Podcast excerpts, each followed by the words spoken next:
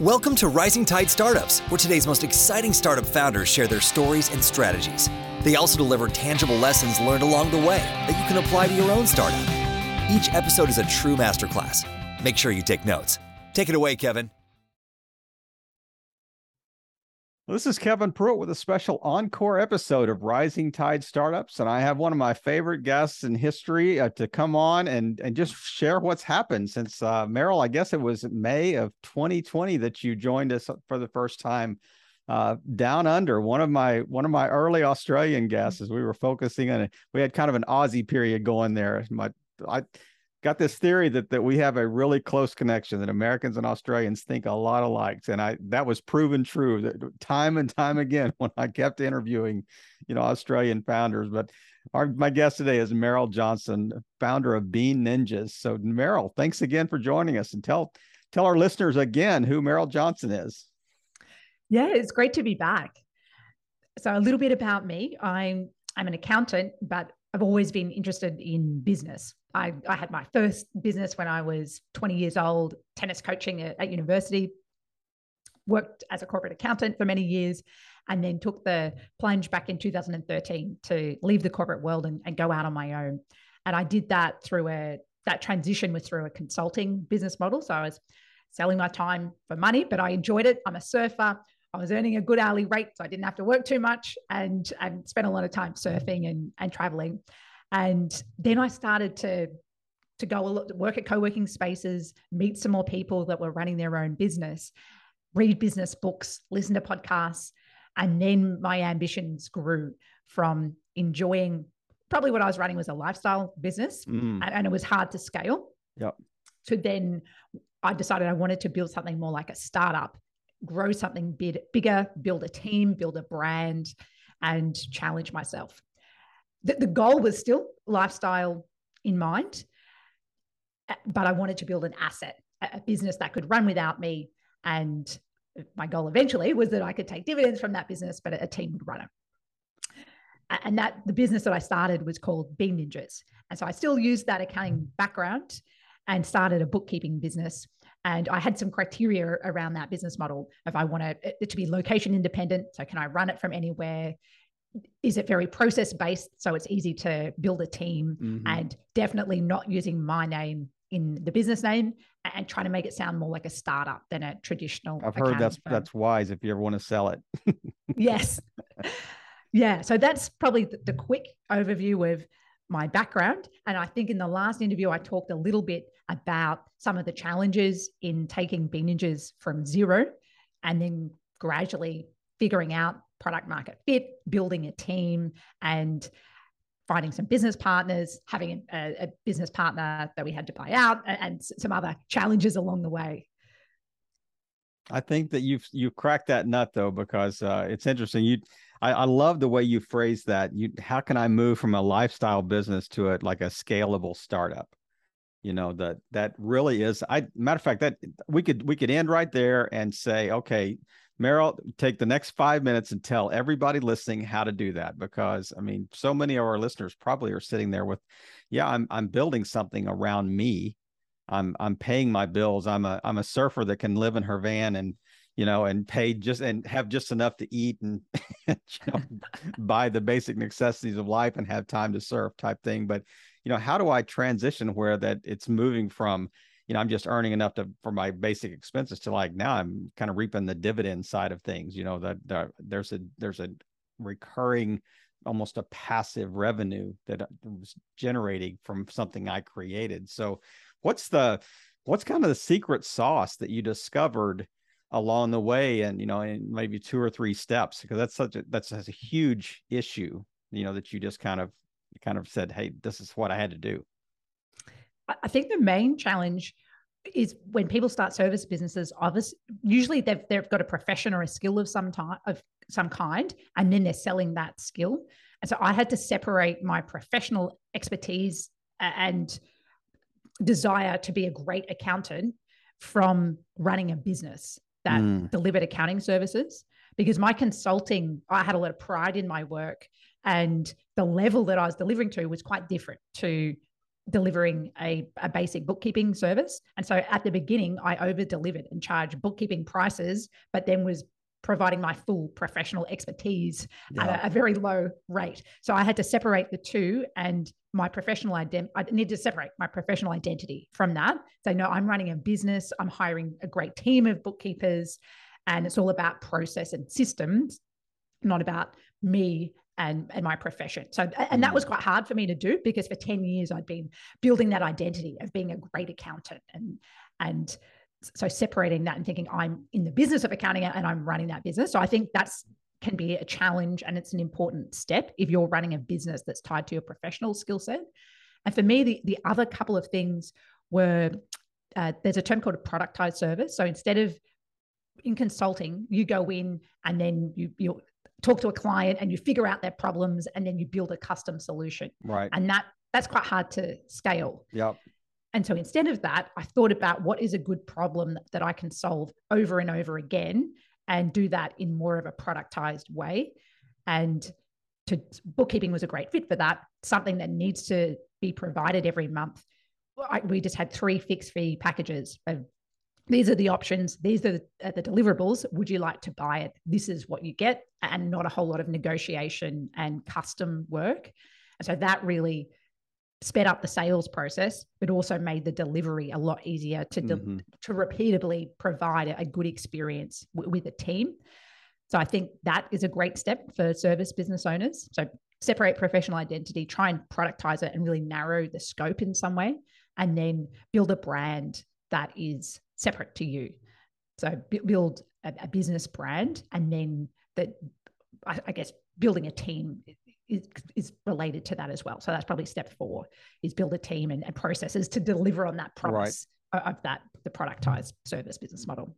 I mean, it's it's got to be easier to hire toward that as well, that toward a productized service because uh, you can. I mean, it's, it's probably more predictable. It's more you know, uh, certainly easy, easier to scale, as you mentioned. But the whole idea of saying, okay, as we're onboarding clients, we know what it's going to take to deliver these three levels of service that we've kind of outlined, and we know what kind of people we need to hire for those, you know, to deliver on those those services, those service levels, or whatever. But so everybody out there said would say, absolutely, yeah, we can do that. So, but not everybody can pull it off. So, what was the what happened in you know, as, you started this and you thought, okay, how did you decide on what niche to focus on? How did you decide on what services to provide?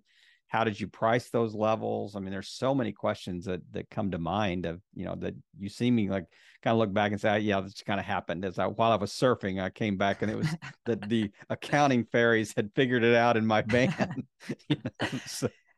Yeah, that's a great, great question. And a lot of it was just iterative. So I believe mm. in so lean startup methodology, or we there's another book called the Seven Day Startup, and it's just about launching and then getting feedback from customers. And yeah. so we we launched in seven days. I can't remember if I told that story on in the earlier interview, but we literally went from putting up a website, figuring out our prices to, to a customer in less than seven days, and, and under a thousand dollars, right? Or so kind yes, of what you uh, threw exactly. in. Yeah, we, we only we I put in five hundred dollars. My business partner put in five hundred, mm. and that was our budget to build the website, get a domain name, just get get started. Did our own logo, and that's the approach we've always had.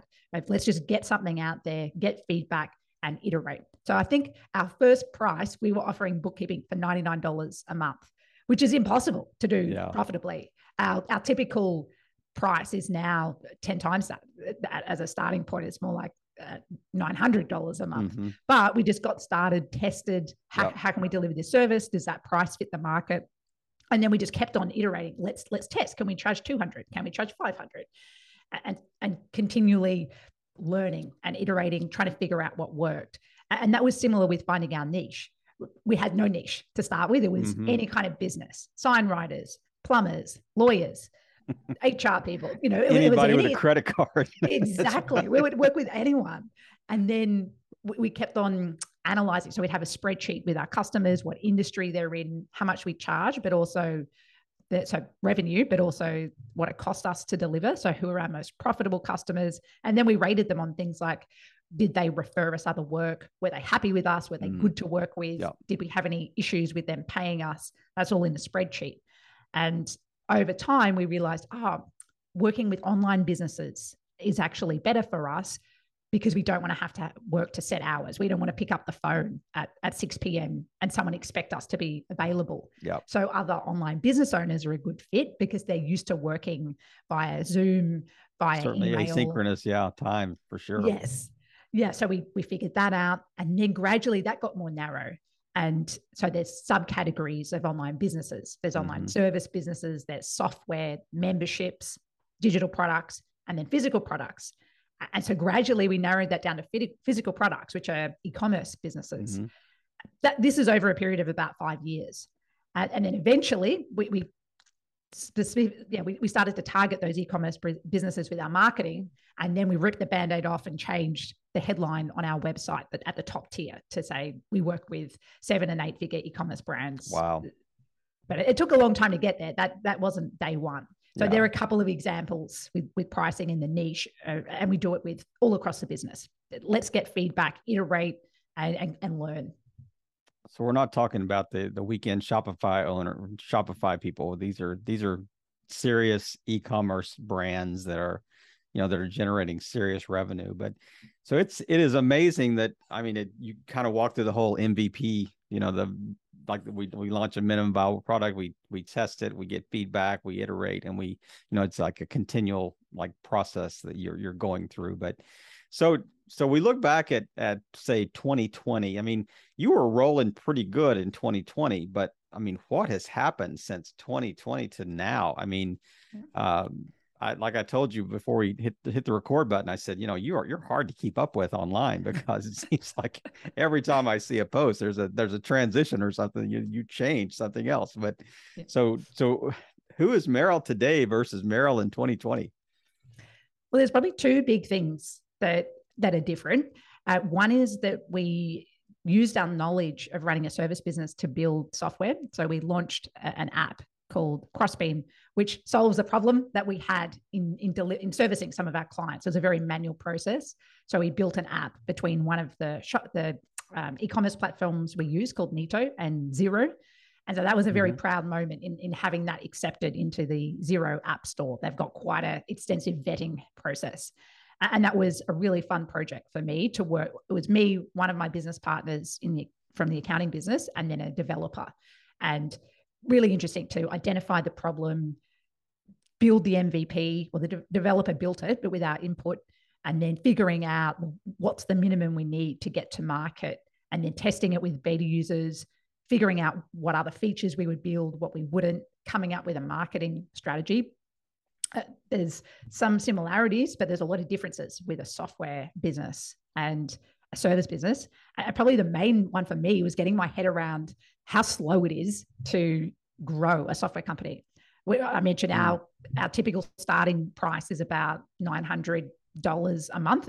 That's a minimum. We've got people paying a lot more than that, whereas our software customers pay fifty dollars a month. Yeah. So you need a lot more customers, and there's an upfront cost. There's a significant upfront investment in getting the product to the point that someone will pay for it. Mm. So, so that was an interesting business model. So we could we could talk about that.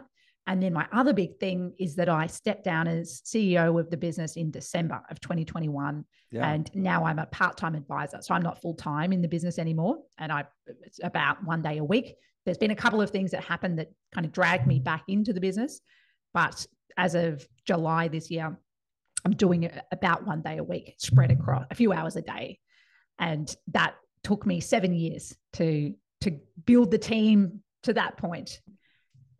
So, so a lot of transitions since 2020. So, tell me a little bit about. I mean, what I know what you've done, but your business partner that you started this with, are they still involved in in the business on a ongoing basis, or what's what's that look like as far as like leadership? So I started the business with a guy called Ben, and he we were both accountants. He lived in Sydney in Australia. I lived on the Gold Coast, and that's what forced us to start a remote team from day Yeah. one. And we were we had a lot of fun starting the business together, but then realized we didn't really have complementary skill sets. Our skill sets were quite similar, which actually isn't a great thing in Yeah. a business partnership. And we also had different ambitions and different family situations. I was uh, pre kids, I, I, now have a couple of kids, uh, was very ambitious and wanted to push hard to, to mm-hmm. grow fast. He had a young family, a lot of responsibilities, uh, needed to, to be earning more money to support his family and couldn't reinvest as, as much as I wanted to right. back in the startup. So we actually parted ways about 18 months into the business, which was a very tough set of conversations mm-hmm. to to have. Um, and th- we we discussed whether I would buy buy Ben out or whether he would buy me out. And luckily, we had a co-founder agreement where we had a lot of things documented and mm-hmm. agreed uh, before we started the business together.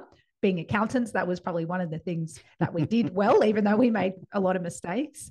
And so then we followed the plan that we'd laid out in that that co-founder agreement and I ended up buying him out. So for a period I was the sole owner. I owned 100% of the business.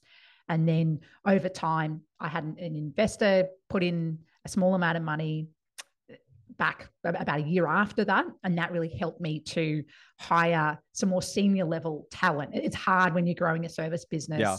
do you yeah. the you're gradually growing, but then to, to hire someone, it's a big jump. And mm-hmm. so that helped me cash flow that and, and take the business to the next level.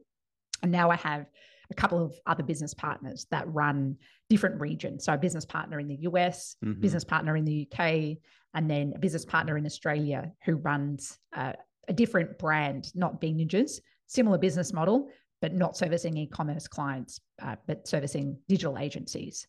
And I did actually have another business partner in Australia who ran the Bean Ninjas Australia, and she unfortunately had uh, was diagnosed with breast cancer this mm. year. And, and, so we actually had to sell that part of the business or mm-hmm. sell, find a home for all of her clients and team with another right. firm.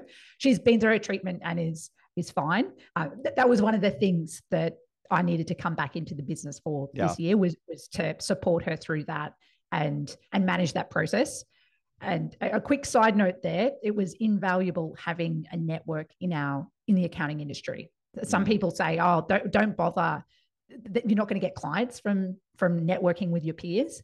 And for me, I needed to quickly find a home and a buyer for team members and, and clients. And I, I, had a list of people I could reach out to to get a, a deal done really quickly. So that's yeah. a bit of a tangent and a side note, but I definitely recommend building a network within your industry, particularly when it comes time to to sell your business. Right, and it uh, in, invaluable. I mean, plus you you feel good about transitioning them to somebody you trust too. You know, it's not just the fact I got to find somebody with a checkbook. I mean, it's absolutely finding somebody that you think can deliver on because there there is a tail. You know, there's a there's a continuing, regardless of what whose name's on the shingle, they they they expect that Bean Ninjas level of support that they had gotten, you know, up to that that time, and and they they look to you to kind of okay, if we're going to transition, I'm, I'm going to trust you to help me transition well, and that that's uh that's great. So are you you're still in Australia though, correct? I am. Yeah, I'm still in Australia and still on the Gold Coast. Okay. I, am originally from Melbourne, but I, right. I, love it on the Gold Coast. So I had a deciding to move here 10 years ago, I had a spreadsheet where I had a whole lot of criteria of climate, surf conditions, cost of living, international airports, food quality. There was a whole lot of criteria. And the Gold Coast, I was considering international countries or cities as well, as long as mm-hmm. I, I, can't speak another language. So they needed to be English speaking. Yeah. Um, yeah. And I think the Gold Coast is one of the best places to live in the world. Although maybe I shouldn't be promoting it because the surf is already crowded. exactly, that's right.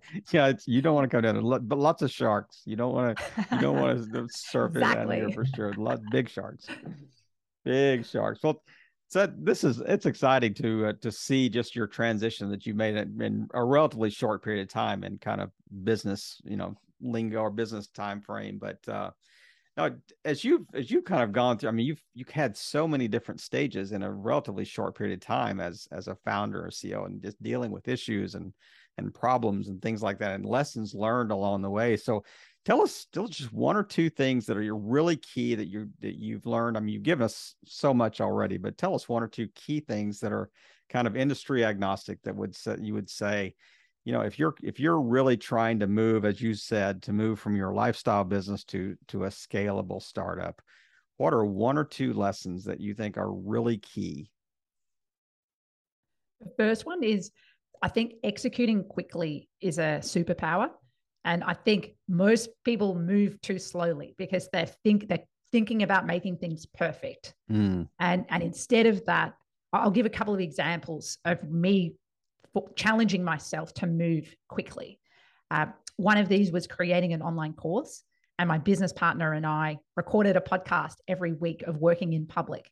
And I pre sold the course so there was, I, I, had to make it. There was people that were turning up, and then I was just creating that content a week in advance, mm-hmm. recording the videos, creating time. the slides. it's an yeah. accounting system. That's right.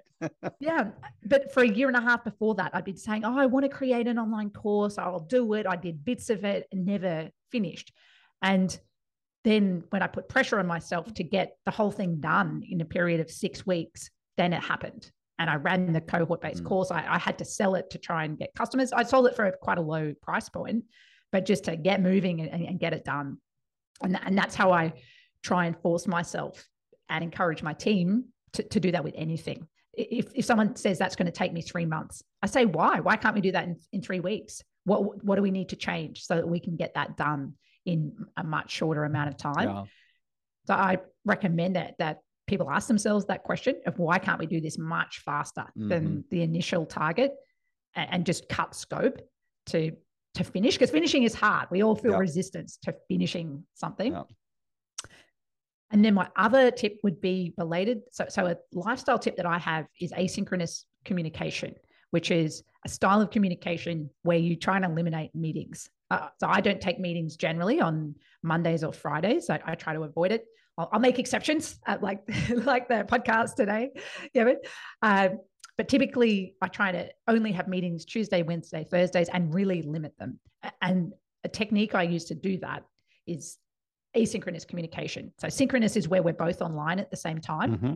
whereas asynchronous is where I could record a video talking through something and then the other person would watch it at a time that suits them and then yep. they'd think about it and then they would respond whenever it suited them and we could communicate like that and I, I was forced into that just with time zone differences it's very hard with a young family to do early morning or late night calls with right. europe where i have one of my business partners and or so we States. evolved yeah that that too and so we evolved into that type of communication and now whenever i'm asked for a meeting I asked, what's the agenda? Do we actually need a meeting? Could you mm. record a video with your thoughts? And so I've replaced a lot of meetings. For example, weekly status update meetings. That doesn't need to be a meeting. Someone can just record a video walking through the results, the numbers. And if there's any questions, we can reply backwards and forwards. If there's a big issue, we can get onto a call. But but I don't default to meetings. And I also, if, if similar to that moving quickly, what the default meeting time is often an hour. I say let's make the default half an hour. Yeah. And then you can you can probably get through it. I've tried that in that well. amount of time. Yeah. Yeah. So it's amazing how if you create a shorter, it's a forcing function to make things more concise. What is that principle that says that you you will expand work to the time allotted? I mean, Parkinson's that, law. Yeah, it's absolutely true. And you know, I and my day gig, I mean, I we have just meetings upon meetings and upon meetings, and I'm like, don't don't just let the calendar default to an hour because that's what outlook does you know? If you and, know let's do it 20 minutes or let's do it 30 minutes or whatever and let's you know or let's cancel it. And like you said can we handle this another way? Can will two emails suffice to this you know to, to handle what we wanted to talk about in, in a two hour meeting? So yeah, I'm, I'm getting, I'm, I'm like this old grumpy old man that says, "Get off my lawn," you know, that with, with meetings well, right now. well, I'm like that too. I, most of the time, they're not needed. It, some people don't like being forced to put their thoughts into writing, but that's how it, that by doing that, that you can create clarity. So someone yeah. wants to come to a meeting to discuss something. Well, what specifically do you want to discuss? What do you want to propose? If that's mm-hmm. all written down, it's much easier to poke holes in it, see where the gaps are, yeah. and respond back. And, and if the info, the meeting is just for information to convey information, like walking through a slide deck, why, why do you need to be there at that time? That, yep. that, that, could just be a Loom video. Right. I'll get off my high horse. As you can tell, this no, is a, no, a topic of mine. It is not a high horse. It's it's actually probably a productivity hack that, that we all need to adapt more for or adopt more for sure. But man, that is that is so true, so true. Well, Meryl, it has, it's been so great to catch up and just really kind of hear that an update in in your life and and how Bean Ninjas has kind of transitioned over the last couple of years. And as we close today, is there any just closing thought that you you know we we haven't touched on that you think would be really helpful to our audience? And just wrap us up with something, you know, just more of what you've just shared in the last last twenty minutes or so. I like to start with personal goals before I move to business goals. And I recommend taking some time out for Bill Gates used to do what are called think weeks. Mm. And I, I, like to do my own personal founder retreats. I don't do a week, I just do two nights, but away without anyone else to reflect and think about what, what do I want my life to look like? So financially, what do I need to achieve my goals? But what are my health goals? What kind of partner mm-hmm. and, and mother do i want to be? What kind of friend do i want to be? And get really clear about all of that first. And then i think about how can my business help me achieve those goals? And what kind of business do i want to run that, that's going to work for me with my lifestyle goals? Because if you don't do that i think it's easy to grow a business at all costs and, yep. and sacrifice those other things. So once i got clear about what i wanted personally it was easy for me to do no meetings Monday because that aligns with keeping a clear schedule to surf and, to see friends. Right.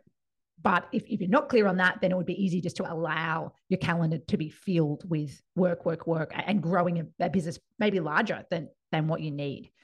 So take some time to reflect, and if you can, take actually take a regular founder retreat on your own.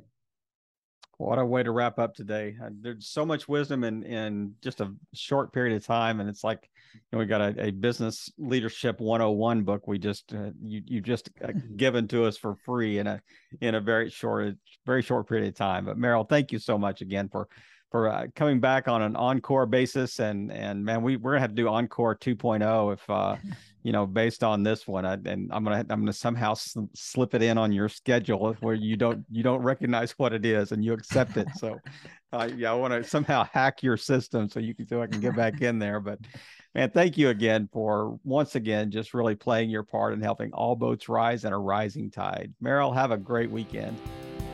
Thanks so much. Great to chat kevin Another episode in the books. We hope you heard some great takeaways. Don't forget to subscribe and leave a five star review on iTunes and YouTube. As always, thanks for listening to Rising Tide.